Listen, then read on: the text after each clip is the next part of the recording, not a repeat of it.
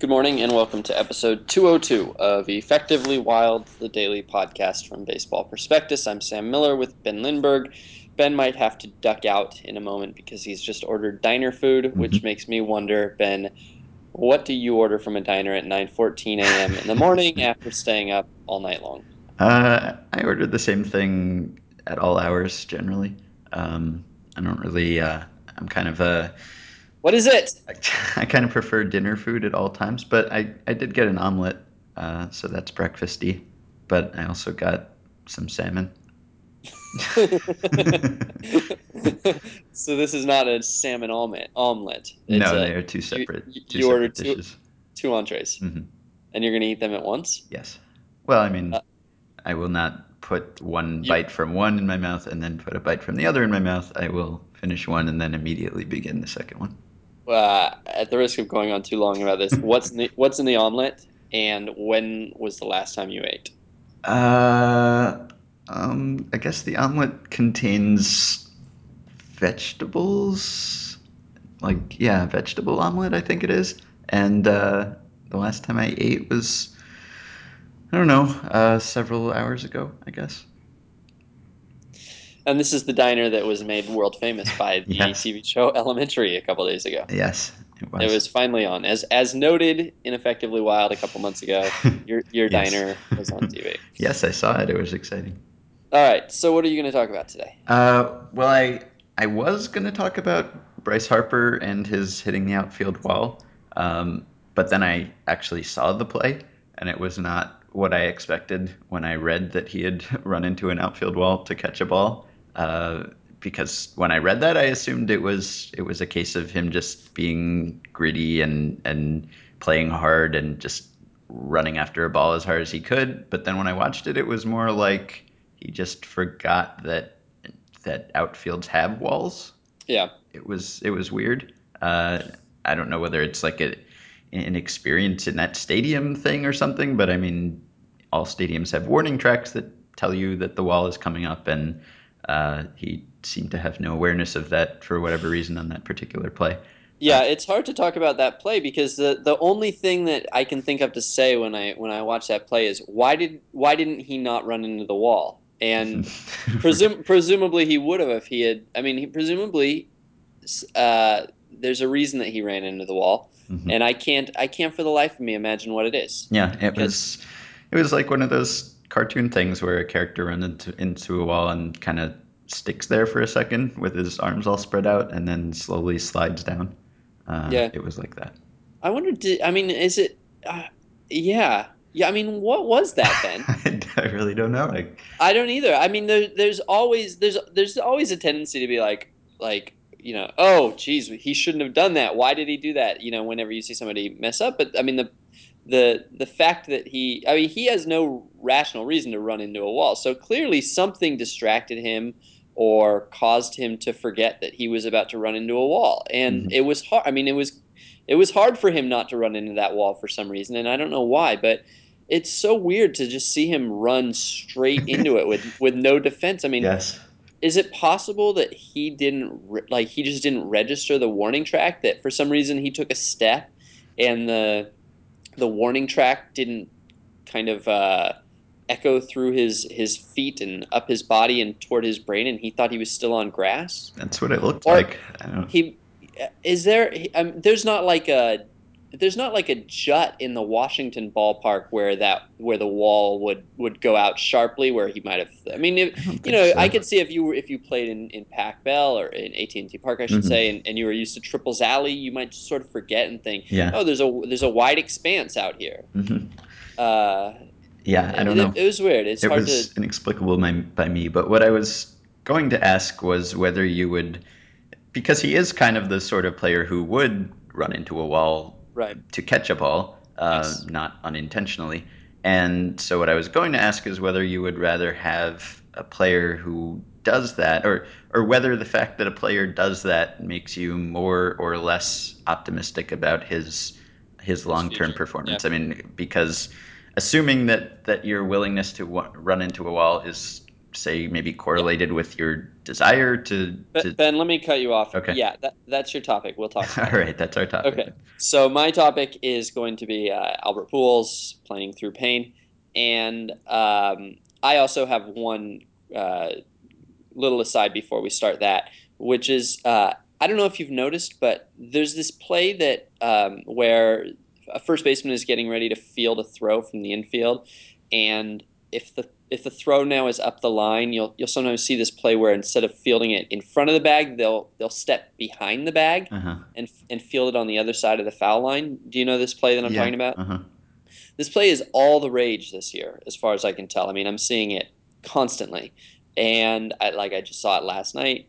Uh, and I've a- actually I, I I heard one announcer a couple days ago say that. Uh, that coaches are, are sort of recommending this play as a way for first basemen to keep safe, to keep from getting hurt as they stretch mm. uh, for a ball that and stretch into in a way that might lead them into the runner.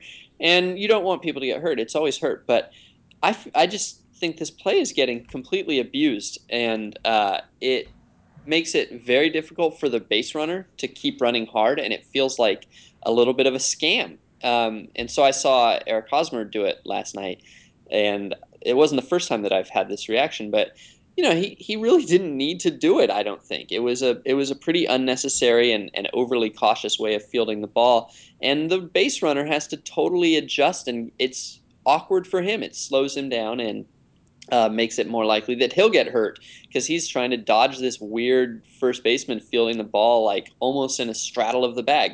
So I just think uh, you'll start noticing it more now that I've brought it up, and then uh, we can we can gnash our teeth about it mm-hmm. later on. Okay. All right. So go ahead.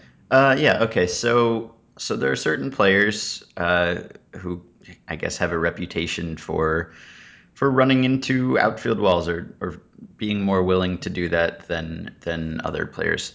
Uh, and so I, I wonder whether that makes you more optimistic or less optimistic about that player's long-term performance in that, uh, I, I mean, I guess there's a happy medium in that when he when he played for the Yankees, at least, Bobby Abreu had, Bobby Abreu had a reputation for doing exactly the opposite of that uh, and being wall shy and not, not, not being willing to go anywhere near walls, um, which... seemed to be backed up by what I saw. Uh, and of course, when he would let a ball fall, it would often be a double or a triple, and that would be bad. Uh, and, and his defensive stats were not so good then or, or ever really. So you you you want a player who will go to the wall to catch a ball, um, but you maybe don't necessarily want someone who will crash into the wall over and over and over again because obviously, there's some risk of injury. Uh, Bryce Harper came out of that game when he ran into that wall, uh, even though that was not really an, an example of the kind of wall crashing that we're talking about. But, you know, there have been examples of, of players who have really seriously hurt themselves by doing this repeatedly over the years. So I wonder whether that desire or that willingness to to just do anything and, and put yourself at harm to catch a ball and help the team win could be correlated with other good things that you would definitely want a player to do. Like, I don't know, put in extra hours in the batting cage or, or be in peak physical condition or, or just, you know, play as hard as possible. Uh, and so that quality would be desirable and, and would make you think that maybe that player would age better than another player or would just maximize his potential. But on the other hand, there is the risk of of a devastating injury or or just repeated uh, moderate injuries um, that could, you know, bring his career to a close earlier or make his career less productive. So I wonder if if Bryce Harper is the kind of guy who will run into an outfield wall to catch a ball uh, intentionally sometimes, does that make you feel like it's more likely that he's going to be an all-time great or less likely that he is going to be an all-time great? Right. So um, this used to come up a lot with um, Torii Hunter because Torii Hunter would uh, loved to to run over walls, and he would some, especially later in his career, he would sort of lose the ability to yeah, and to, to break. Aaron Rowand, and, I guess, was another guy. Well, yeah, Rowan is the classic. I yeah. mean, there's this. The, I think the Giants fans always had this idea that Aaron Rowan's contract, which I think was for fifty million dollars from Sabian, mm-hmm. like forty-one million dollars of that was for the face face fencing, um, and the rest was for his flukish good offensive year. But like mostly it was for the face fence. And to go back a bit, I guess Pete Reiser with the Dodgers is like the the classic example of a guy who just kind of cut his career short by running into walls all the time. Anyway, uh, continue. Yeah. Um, I did not know that Pete Reiser was a classic example of anything. Yeah, I think so. Uh, so he, I, I, I've just learned something. He fractured his, his skull running into a wall once. Oh, so uh, so we would always ask, you know, Scioscia after the game, after Torii Hunter would, would you know, topple over a wall and, you know, f- f- uh, hit his head on a on a chair or something, like, geez, you know, what the, they were up by six. Right. What, what, you know, do you really want Torii Hunter doing that? And so she would always, and, and then it came up last year with Trout too, because Trout has a little bit of this in him uh, as well, where he, he sort of dives when he's up by nine and, you know, kind of has taken some walls really hard in a way that, like, you don't really see Peter Borges take the wall hard.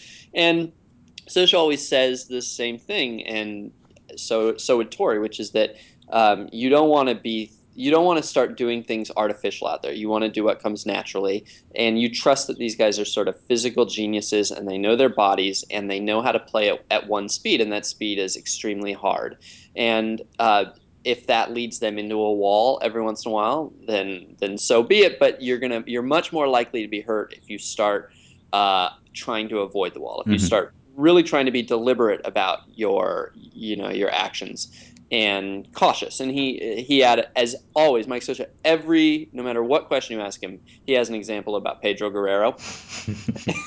And so he actually, I believe, did have a Pedro Guerrero example where, like, Guerrero was trying to take it easy in a spring training game and, like, uh, like like uh, ruptured a disc in his back or something jogging to first. So always Pedro Guerrero. Uh, so I... Uh, I though think that the um, I, I mean what we're what we're really talking about is is I, I think, like you said, not really about one catch or, you know, whether uh, whether there's great value in that one extra catch that Harper might make a year, or, you know, even four extra catches that Harper might make a year doing this, but whether you whether there's a there's a, a character Uh, trait that's revealed here that has value. Mm-hmm. And I, I think that there's not. I would say, I would argue that there's not. I don't think that um, that that the guy who runs into the wall wants to win more than the guy who who doesn't run into the wall. I think that they just have different they have different strategies for winning. They have different m- mental math of what of how they're most most likely to win. One guy uh, it's it is playing for that play and, and wants to win that play, and that's his mindset. And another guy wants to win over the long run, and that's his mindset. And, uh, well, I mean, we're assuming that there's any mindset here. I mean, mm-hmm. it could just be, it, it could just simply be the, the speed at which they, they play, or the, you know, the opportunities they have. But, um, I mean, there's there's nothing inherently um, less win-oriented about being healthy and wanting to be in good shape. I mean, that's that's another way that baseball teams win games, is by staying healthy. Uh, so I don't think I would not take an example like Aaron Rowan and uh, extrapolate uh, will to win out of it. Mm-hmm. Um, I think that most baseball players are willing to do what it takes to win, and sometimes uh, what it takes to win is to not sprain your knee when you're up four nothing. Mm-hmm.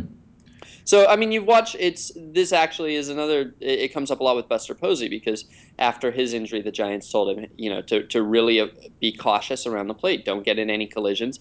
And you see it with Posey. You can actually see him avoiding uh, base runners, avoiding uh, contact. And so yeah. sometimes, there was a play once where he had a, a force out at home. It was like bases loaded, none out.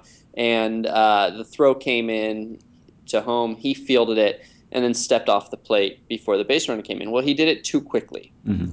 and they didn't get the out. Basically, he stepped off too quickly, and they didn't get the out. And there's a certain uh, type of Giants fan who thinks, like, this is this is a bad thing for Buster Posey. It shows him – I mean, you don't want him you don't want him to be a, a wuss out there. You want him to, you know, be able to take a hit and, and do what has to be done to to get the out and to get the win. But, um, you know, I think everybody is capable of going through the math and realizing that a healthy Buster Posey wins a lot more games. Mm-hmm. And I guess it would be easier to consciously alter your your home plate collision avoidance behavior maybe than to to alter your outfield wall avoidance behavior, I would guess. Just just because you have more time generally, I guess, to to prepare for a home plate collision, or you you kind of consciously, intentionally set up in a in a certain way to prepare for that. Uh, whereas going after a ball, I guess, is I don't I don't know that it's something that involves as much thought. It's just kind of an instinctive thing, or there's less time to to think about it, because I don't know, the difference between going after a ball hard and then going after a ball hard to the point that you actually run into the wall is is not that big a difference probably most of the mm-hmm. time. Mm-hmm. So yeah, I don't know that it's that it's something that you can alter or should alter. Uh, I just was wondering whether, and I, I guess in Harper's case, I mean, he is certainly the sort of player who does appear to have a tremendous work ethic, or so you hear from everyone who is who has seen him work. Uh, so I don't know whether it's correlated in the, the whole population of players, but he he does seem to possess both the, the work ethic and the willingness to run into walls. Um, and I don't know, I guess I guess the odds of him becoming one of the best players ever might be slightly higher if he if he were a little more cautious around a wall. I don't know. Well, the odds of him uh, uh, being becoming nothing, yeah, uh, are are great. I would say greatly higher mm-hmm. because he's will because he's willing to run into a wall. Yes, um, and that's worst case scenario, but it's there. Mm-hmm. And over, I mean, if he has a twenty-year career or something, uh, and it and maybe his willingness to running into a wall, I don't know how much that gains over the course of a season, but if you say it leads to, I don't know, five more fly balls caught or something, uh, which maybe is too much, but probably all of those flies would be extra base hits. So that would add up to a, a decent amount of defensive value over a long career also.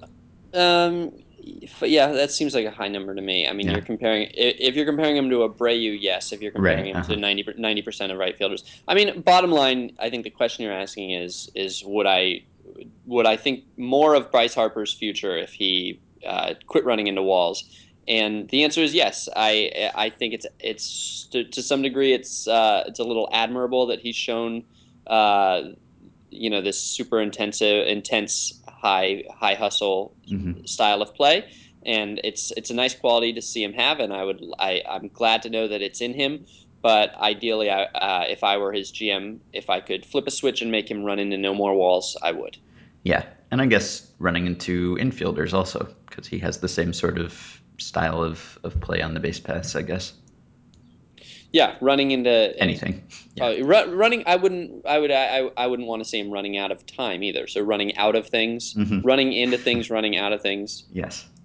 Uh, running around things, probably, except the bases. You can run around the bases, but otherwise, running around things usually counterproductive. Mm-hmm. Um, all right. So uh, Albert Pujols is, um, as everybody knows, uh, playing through pain, and.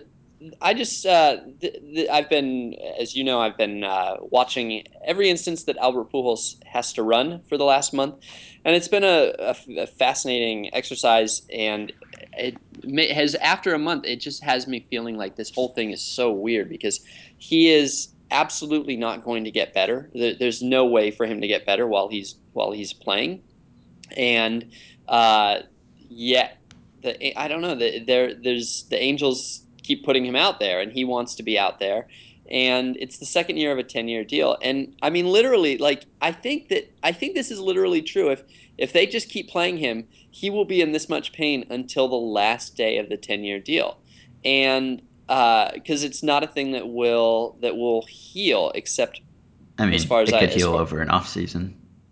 It could it could heal over an off season, but um, he just had an off season. Yes. Uh, although he also had knee surgery in the offseason, so maybe that's good. But um, somebody asked Mike Scioscia yesterday before the game if, if it could ever heal, right, if he's playing. And you expect Mike Scioscia to be like, yeah, well, we're, you know, we're seeing some positive trends or, or whatever. But he just sort of, like, in a very dour way that I'm not used to seeing from Mike Scioscia, he, he said he just sort of said it's tough, it's tough, it's really tough. And did he have uh, a Pedro Guerrero story? Uh, uh, I'm very sad that he didn't. um, so uh, Pujols, though, um, I, I've seen a few good signs out of him lately, um, and then there's also a bad sign. So I'll, I'll get to both both of those. The, the good signs are that um, he does actually seem to be running better this week than he had been two or three weeks ago, and he also is clearly more willing to run this week than he was a, a few weeks ago. Um, and I also watched him last night run out of ball to first base, and uh, you know, it was slow. He went very slow, and he jogged, and it wasn't full effort at all. But it also uh, he is he is not quite at the farcical level of like seven and eight second uh, runs to first anymore. He is at least trying to look like a like an athlete a little bit more, which suggests to me that the pain isn't quite as bad. Um, and he's had three instances of running hard over the last week um, that uh, are, you know, overall positive. Now, the bad sign is that um, when I, I I have mostly heard Albert's injury and pain, uh, the effects of it described uh, in relation to base running from the Angels. The most of the focus has been on his on his base running. Mm-hmm. I now I, it might just be that I haven't been paying close enough attention, but for the most part, uh, I haven't heard a lot of talk from the club about how it affects his hitting. And the idea has been that Albert Pujols can still be productive with this injury. He can't run, but he can still be productive. He's still a great hitter. We're still putting him in the lineup because he's still a great hitter. We expect great hitter things out of him. And last night, that uh, at least. Uh, my exposure to that, that changed. And uh, Scioscia said, uh, when asked a question about his offense, said it's obvious that he's banged up. Um, he said, uh, uh, there's no doubt he's been impacted from some issues with his lower body and being able to leverage the ball the way he can, uh, which is a explicit statement about his ability to hit. Mm-hmm. Uh, at times he feels good, and at times there are things that are slowing him down a little bit. And then here, this is significant somewhat. Scioscia actually corrected himself. He said, I mean holding him back a little bit from where he wants to be in the batter's box. So he was being very clear to say that he doesn't mean slowing down on the bases. Mm-hmm. He means held back offensively. And I mentioned that I had a, uh, I had clocked his fastest home to first time in a month on Sunday, and wondering whether there's some optimism that he's coming out of the pain, that there's some positive trajectory. And Scioscia would not uh, embrace that and said, you know, some days it's better, some days it's worse. There, it's not a thing that is going to that you can really expect to get better. There's no there's no slope toward toward health in this case. Um, and uh, so it's it's it's it was hard for him to even fake optimism about it. And the last thing that's tricky about it is that uh, ideally, if you rest the guy, he'd be DHing. He he wouldn't be standing at first base for an hour and a half every game. Um, and yet he's been playing first base about half of the games that the Angels have played. And the reason is because he thinks that it helps him be a better hitter. Uh, that it's hard for him to stay loose. And uh, if he's DHing, and particularly with his foot and his leg, uh, it's very hard for him to stay loose. So he needs to keep moving around if he wants to be able to hit. Mm-hmm. Um, but the problem is that that makes it harder for it to heal. So as Scioscia said, it's a catch twenty-two. It's tough to take the burden off when that burden helps you be the player you want to be. So uh, it's uh, I sometimes hear things referred to as Kafka-esque, and I have never read Kafka, and I don't think this is Kafka-esque. However, there is this weird state where Scioscia, uh, where Pujols is uh, is trapped in a prison, and there is no there's no there's no metaphorical uh, jury that's going to hear his case. He's just going to be stuck in this prison forever and ever and ever. Uh, potentially, he's got this injury that might just last ten more years.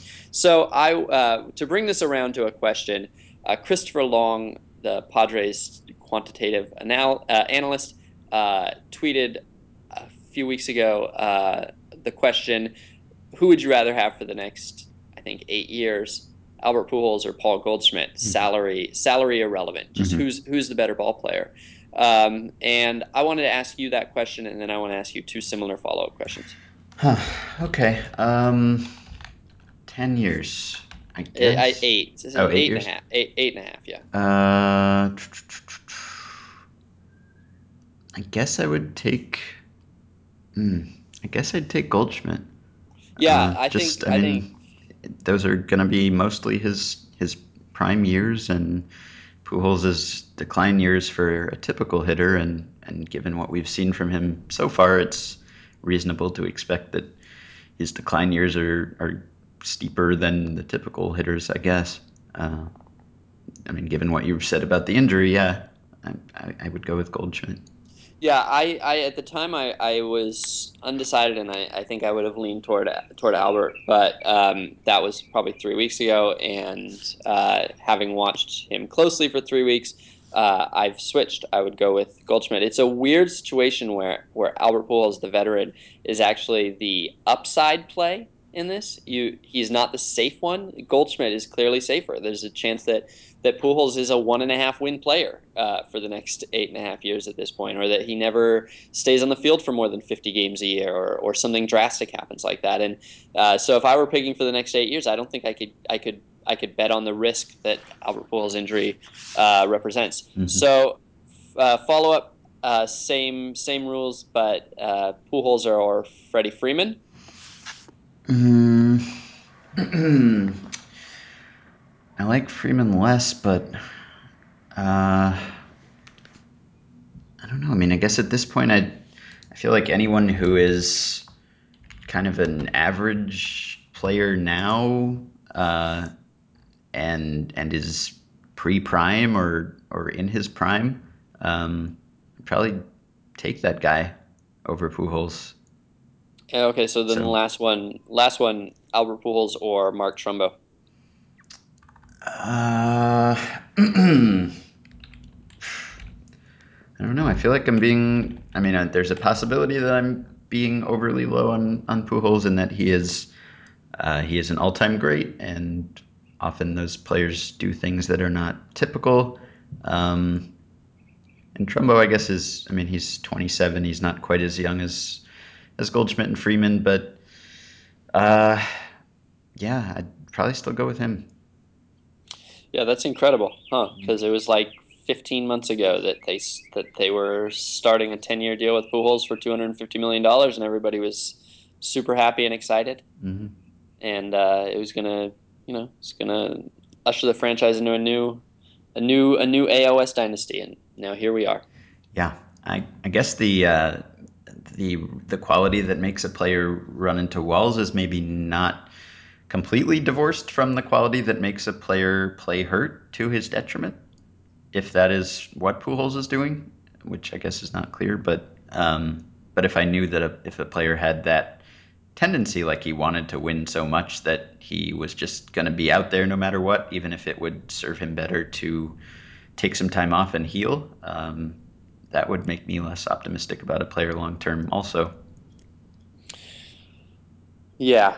Um, yeah, probably. And I think if you asked a player, they would tell you that that should make them make you more optimistic. I think yeah. that you and players one hundred percent disagree on this. Mm-hmm.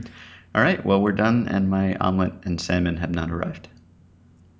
All right. Well, I hope it does. And we'll be back tomorrow with the email show, uh, podcast at baseball prospectus dot com. Send in your questions. We'll answer them. Thanks. See ya.